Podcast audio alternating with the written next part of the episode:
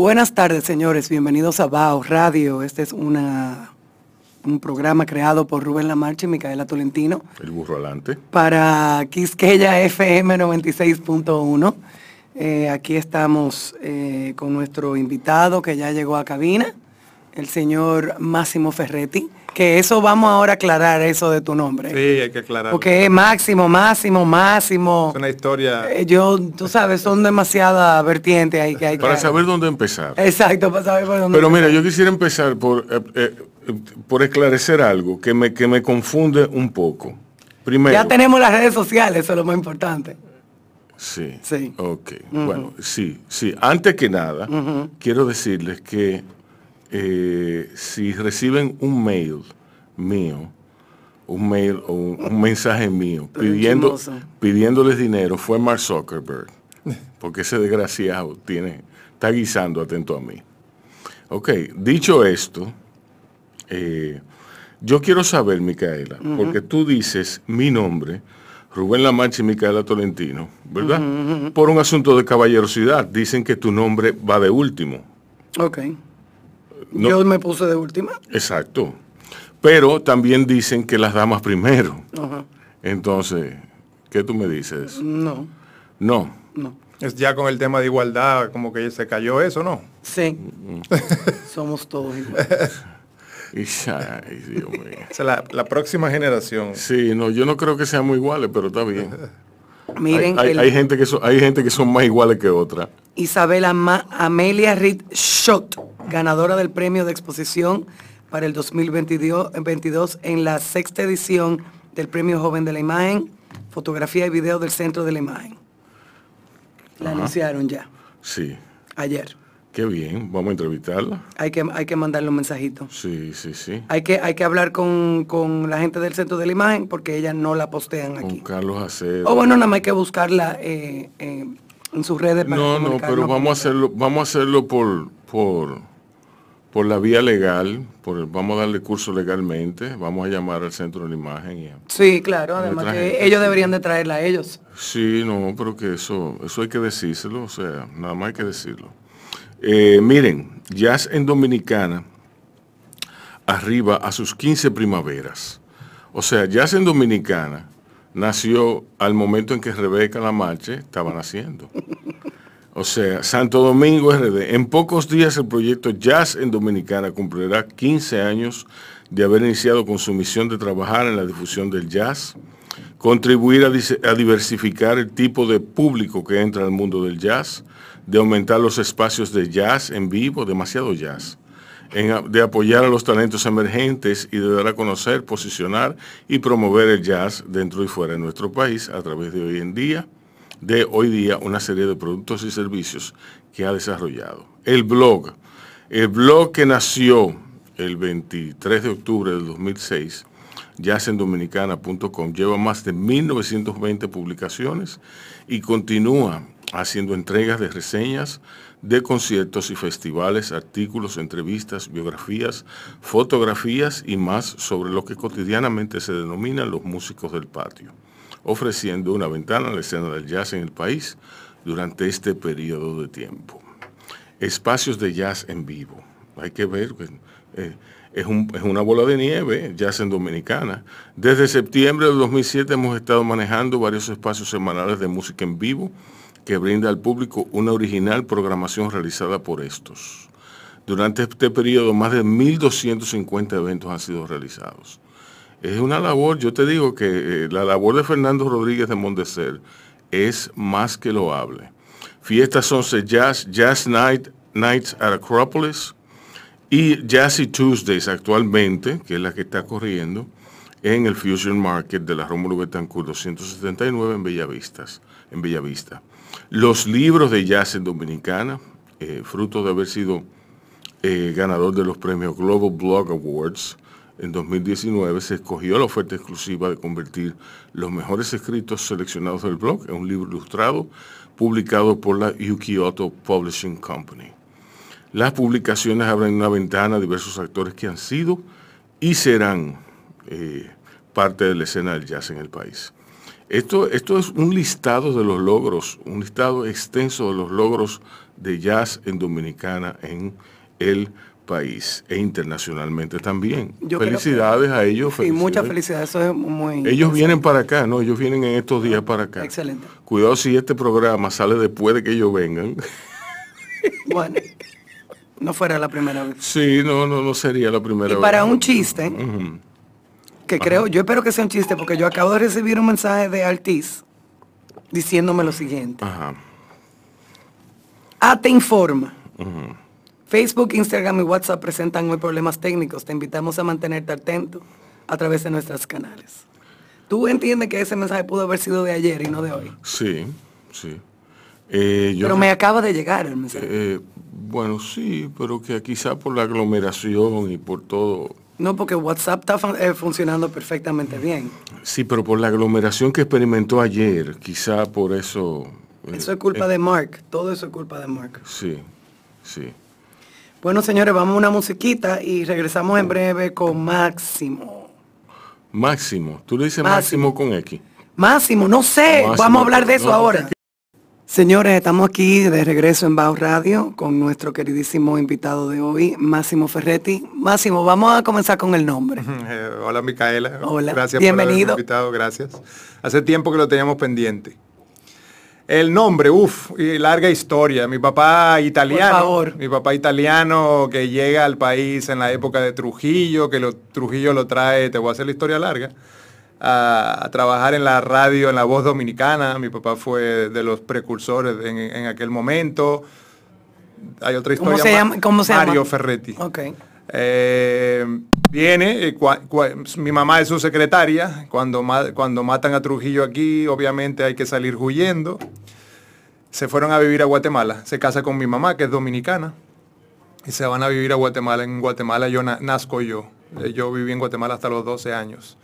Y el nombre, mi papá italiano, Máximo, pero cuando me va a registrar, obviamente en el año 65 en Guatemala, el tipo escribió lo que quiso, cuando le dijeron Máximo, escribió Máximo. Ah, claro. Y el acta de nacimiento siempre dijo Máximo, pero yo me llamé Máximo toda mi vida, hasta que grande, en algún momento tuve que sacar un documento después que mi mamá volvió acá, mi papá murió en Guatemala. Y yo me encontré con la sorpresa de que mi acta de nacimiento decía Máximo. Así que algunas cosas están con máximo y otras con máximo. Por eso la dualidad en el nombre. Y no te lo vas, no te lo quieres cambiar, tú puedes cambiar. Sí, pero me tengo que ir a Guatemala a hacer el ah. trabajo allá y decidí que era más fácil dejar todo como está. Sí, sí, claro, claro. Yo en el en mi corazón soy máximo, pero legalmente. Máximo. máximo. sí. Yo, yo me llamo Beatriz Micaela, a mí el Beatriz no me gusta para nada. Y todo el mundo me dice, pero quítatelo, quítatelo, pero no, hombre. Así que esa soy Todo el mundo te conoce como Mica, así que ya eso es suficiente. Entonces, ¿qué tú estudiaste? Eh, bueno, en, el Loyola de los 80 de Santo Domingo, de ahí nuestra amistad con Miguel, tu primo, y yo, soy ingeniero industrial de INTEC, graduado, graduado y trabajé casi toda mi vida como ingeniero industrial en la industria de la manufactura. Wow. Así que... ¿Te gustaba? sí, me metí a estudiar eso como se meten. Yo hoy día me doy cuenta que, que, uno no, a los 18 nadie está capacitado para decidir qué va a hacer con su vida. Yo estudié ingeniería industrial porque era la carrera de moda en el momento, pero me gustó eh, y, creo que tuve una carrera donde disfruté lo que hice. Siempre con el, con el amor de lo que de verdad me gusta en el fondo, que es el fútbol. Yo soy un apasionado del fútbol. Y tuve la oportunidad de llegar a un momento de mi vida poder dejar de ser un ingeniero y dedicarme a lo que me gusta, que es el, es el fútbol y, el deporte. ¿Tú siempre has sido atleta? ¿Tú eras atleta cuando eras joven? Yo jugué fútbol toda mi vida. Eh, entiendo que dicen que de los buenos, pero era que había pocos. Eso está bueno, esto me gustó. Eh, y bueno, en un momento me despidieron de mi último trabajo que tuve como empleado, año 2004 y ahí decidí que no me iba a emplear más y que iba a tratar de arrancar de hacer algo de lo que me gusta. Y traté de empezar a hacer cosas y dentro de todas esas cosas que, empecé a hacer, una de ellas fue el desarrollo de canchas de fútbol. Yo soy uno del fundador de Media Cancha. Ah, excelente. Ah, sí, no sabía. El proyecto de cancha de fútbol de grama artificial. han ido media cancha que eso no tiene madre. Ahí empezamos a desarrollar el fútbol a nivel un poquito más organizado, a nivel privado. Y de... Porque el único que había aquí era Bauer. Así es. Y no había un sitio ya un poquito organizado, grama artificial, que se pudiese organizar torneos, ligas.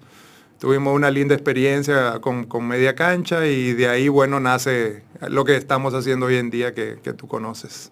Ok, bueno, pues vamos a coger una pausa eh, con una musiquita y volvemos para que Máximo nos cuente ese, esa parte de su vida que, que inició después de, de dejar su carrera profesional en un, en un, en un escritorio, me imagino. Sí, es, en una fábrica. Bueno, ya regresamos, señores. Señores, estamos aquí de regreso en Bajo Radio con Máximo Ferretti. Eh, ya aclaramos lo del nombre. es Máximo. Se lo perdió Legalmente es Máximo, porque tú sabes, en Guatemala hicieron lo que le dieron la gana. En, sí, pero, en Guatemala sí. Pero eh, su padre, italiano, era Máximo un tipo, un tipo ¿eh? radical. Exacto. Entonces, Máximo, cuéntanos cómo nació Sports Scouting Academy.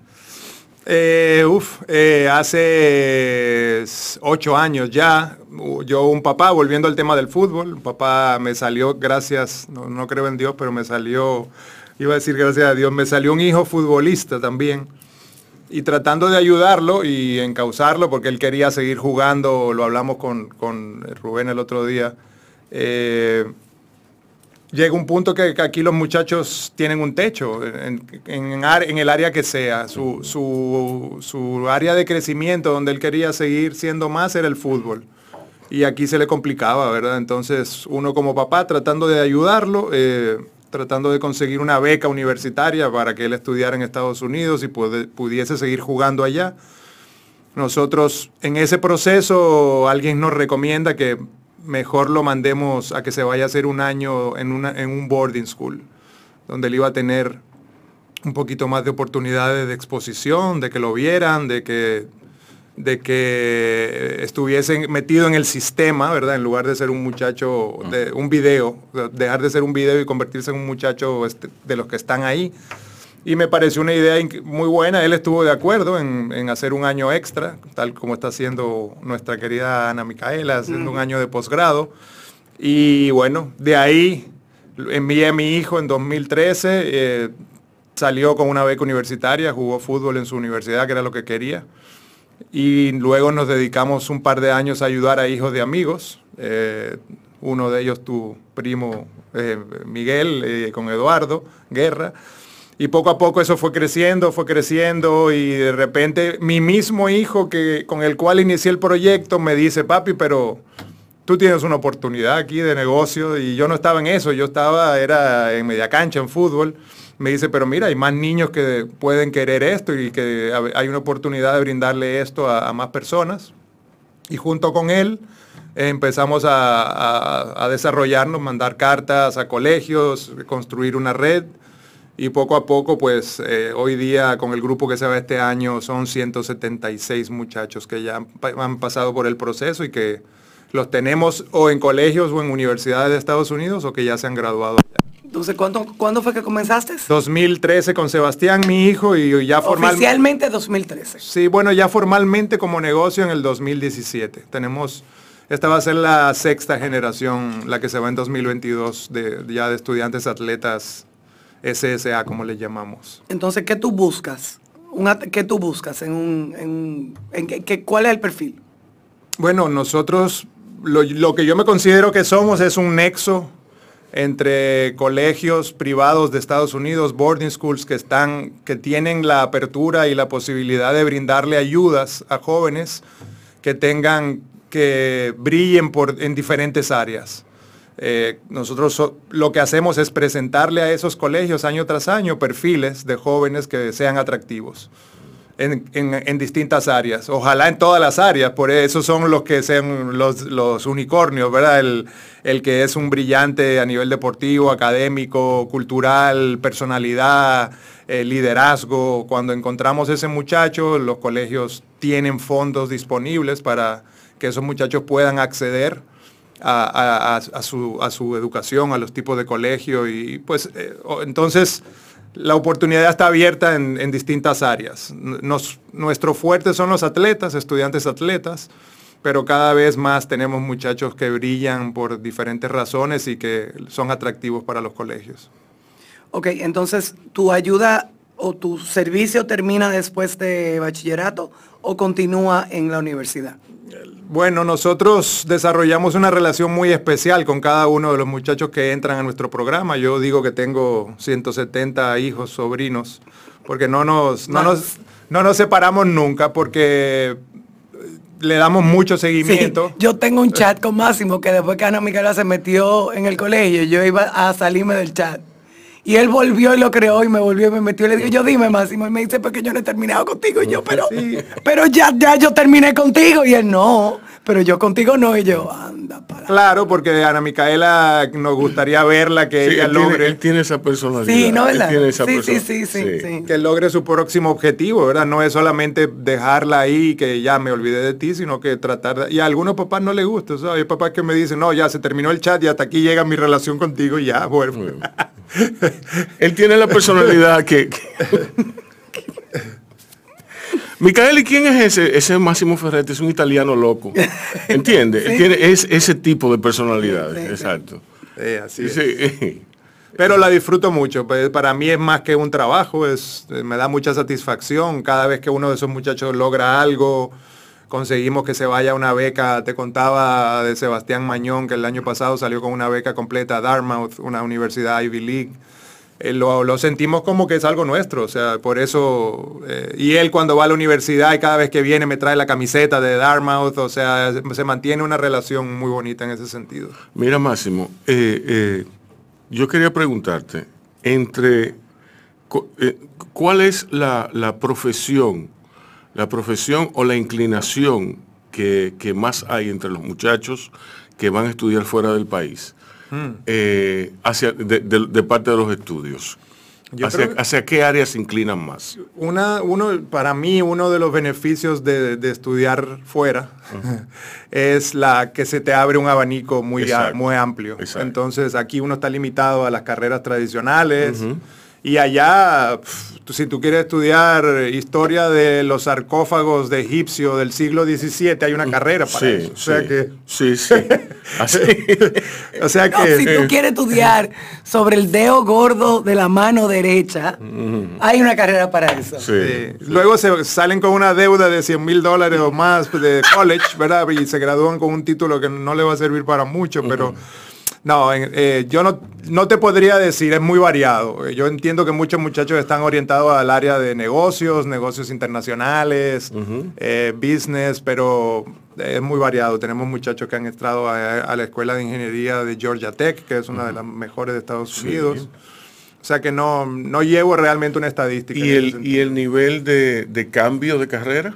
No, tampoco. No, muy, muy limitado. Los muchachos. Sí, bajísimo. Sí. Lo bueno de Estados Unidos es que te da la oportunidad de tú tener un año dentro del college, que todavía estás tomando materias comunes Exacto, sí. y viendo qué es lo que te va a gustar y luego uno define el major, como ellos le llaman, mientras tú estás en ese proceso de búsqueda. Que no sí, aquí también, eso yo me lo encontré muy extraño, porque cuando yo fui a la universidad, óyeme, yo duré cinco años, cuatro años y medio, pero cinco años para no y yo duré dos años cogiendo todo tipo de clases, tratando de encontrar lo que encontrar qué era lo que yo quería hacer y cada vez que encontraba qué era lo que yo quería hacer, obviamente llamaba a mi casa y me decían que no. Hasta que llegué a administración de empresas, yo creo que brincaron y dieron una cena de la, de la felicidad que tenían, pero porque cogí una profesión tradicional. Correcto. Eh, pero aquí no, eso no es, porque cuando yo me graduó de allá y vengo para acá y me metí en la puca, de que para estudiar eh, publicidad. Allá yo tenía que declarar de una vez que yo entraba. Sí. Aquí. Entonces eso es como que, como un carajito de 17, 18 años va a declarar una profesión o una carrera desde el primer día que entra a la universidad. Eso yo me lo encontré muy, muy ridículo y muy malo. Bueno, ¿O no? sí, sí, es, es ridículo. Y además aquí la ridiculez más grande está en el apaciguar a tus padres eh, eh, entregándoles un título que equivale a cuatro años de tu vida, cuatro o cinco años de tu vida. Bueno, Gary dice que son cuatro años de vacaciones. No, no, no, lo que pasa es que es grave aquí, porque aquí yo Bueno, conozco yo conozco gente que no le gusta la medicina ¿Y está estudiando medicina? y no y se ponen a estudiar medicina. ¿Y para qué? Porque el papá o la mamá son médicos o, o lo empujan a eso. Ay, Entonces Dios. él es Está tremendamente, él es tremendamente infeliz mientras dura la carrera, probablemente no la termine. Entonces eso acarrea eh, una condición psicológica eh, súper eh, eh, onerosa, terrible para él, ¿tú me entiendes? Entonces yo, yo estoy, en, en principio, estoy de acuerdo con que los muchachos aquí, aquí, dado el poco espacio que tú tienes en la Academia Dominicana para escoger, para saber de qué se trata, para saber de to- to- to- todas esas cosas, todas esas particularidades que, que- que hacen, que, que construyen, que te ayudan a construir esa relación íntima con tu carrera, yo estoy, yo estoy seguro, yo estoy, yo estoy más que de acuerdo con que los muchachos se tomen un año sabático, escogiendo y explorando eh, eh, todo, todos los pensums. Y, y- y Disponibles. una, de la- una, una de las bondades de, que ofrecen los boarding schools en Estados Unidos es el año de posgrado. Sí, exacto. es- es- Porque es ya- es opcional. que ya lo contemplan. Claro. Allá lo tienen. que es opcional, el que quiere llegar a su último año de bachillerato no se siente seguro, quiere invertir en un año adicional para terminar de madurar, para encontrar lo que le gusta, para mejorar algo, una deficiencia que tiene para conseguir un- algún objetivo, puede hacer un año que se llama año de posgrado, donde académicamente eh, están tomando materias que luego les van a poder servir como créditos en la universidad Exacto. y donde están terminando ese proceso de, de- de maduración y, de, y haciéndose más independiente, ¿verdad? Para poder entrar luego al- a la es. locura de la universidad. Sí. Sí, a la franca que sí. Máximo, ¿cuál es el reto mayor de Sports Scouting Academy? Wow, qué pregunta. Eh, yo año tras año mm, hemos logrado algo muy bonito, que es que la mayoría de la gente que llega a nosotros ya llega referida. Eh, o sea que el reto a lo mejor de salir a buscar a los muchachos ha dejado como de ser un reto porque el 90% son personas que llegan, así como llegó Rubén referido por ti, llegan gente y, eso nos da mucha satisfacción. El mayor reto yo creo que es poder mantener eh, el, el grupo de, de muchachos que, con que trabajamos año tras año, que es mantener, ser consistente con, con un grupo con el cual nos sentimos cómodos trabajando. Como lo hacemos tan personalizado, no quiero que crezca mucho tampoco, porque me voy a volver loco y no lo voy a poder hacer. No quiero tener empleados ya y no, no quiero estar con más nadie. Y eso, mantener ese grupito de 30, 35, 40 muchachos año tras año, que es lo que entiendo que podemos manejar bien. Excelente. ¿Y tu hijo sigue trabajando contigo? Mi hijo decidió irse a Madrid a hacer una maestría Ah, y bien. se fue con su novia y viven juntos el sueño del pibe, viviendo con la novia en, en Madrid haciendo maestría los dos. Si, lo- si me oye el papá de la novia me mata, porque creo que no lo sabe. Bueno. Esperemos que no oiga bajo radio. Pero sí, y la pequeña vive en Milán, eh, así que los tengo los dos por allá. Excelente. Sí. ¿Y qué hace la pequeña Emila estudiando? Estudia peluquería. ¡Ay, qué chulo! Esa es una historia de, de- de- educación tradicional. Empezó a estudiar diseño de producto en- y al año se me Diseño de producto. Sí, Ah, nada que está ver. muy chulo. Al año se me sentó en la mesa del comedor y me dijo, mira, a mí lo que me gusta es la peluquería. Y nada, para adelante. ¿Y qué tú le dijiste? Yo creí que yo era más cerrado de mente, pero me- me- en ese momento me, por- me entendí ¿Te que... portaste bien? Sí, sí, sí. le digo, si eso es lo que te gusta. No pues. te salió el dominicano. No, no, no. Ahí me di cuenta que, que, que los tiempos cambian. Bueno, pero la mandaste a Milán, que es un Sí, ya estaba allá, ya estaba allá estudiando premium, diseño. premium Sí, sitio para estudiar peluquería. Así mismo, así mismo. Está feliz. Yo me imagino. Sí, sí, sí. Wow, peluquería. Excelente. Qué chulo. Hablando de carreras tradicionales y no Sí. tradicionales, ¿verdad? Bueno, así es. Bueno, señores, vamos a una musiquita y volvemos en breve. Qué bien. A ver si Sí. en- e- eventualmente tomamos la decisión de irnos. Ese, ese es el objetivo. Máximo, da tus redes sociales eh, para contactos y, y demás cosas. Ahora mismo ya, Sí, ya estamos en esto. Ah, sí. Yo creí que ya, que estábamos No, ya en estamos, pausa. ya estamos grabando. Sí. arroba ssa.rd, eso es nuestro Instagram, básicamente está unido al Facebook directamente, esos son por ahí creo que es donde nos mantenemos más activos y donde pueden encontrar contenido interesante. Qué bien. Gracias por venir. No, gracias a Muchísimas ustedes. Gracias tenía por venir. pendiente desde hace tiempo y qué bonito lo que tienen aquí, así que nada. Muchas gracias. Nosotros seguimos con Bao, nos vemos mañana y muchas gracias por oírnos. Señores, vacúnense y cuídense. Hasta mañana.